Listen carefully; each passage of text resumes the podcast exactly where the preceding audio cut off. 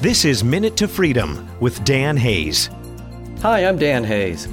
Today let's talk about serenity. Have you ever wondered what that was and what it actually felt like? When I first started dealing with the effects of growing up in an alcoholic family, it was just an abstract concept to me.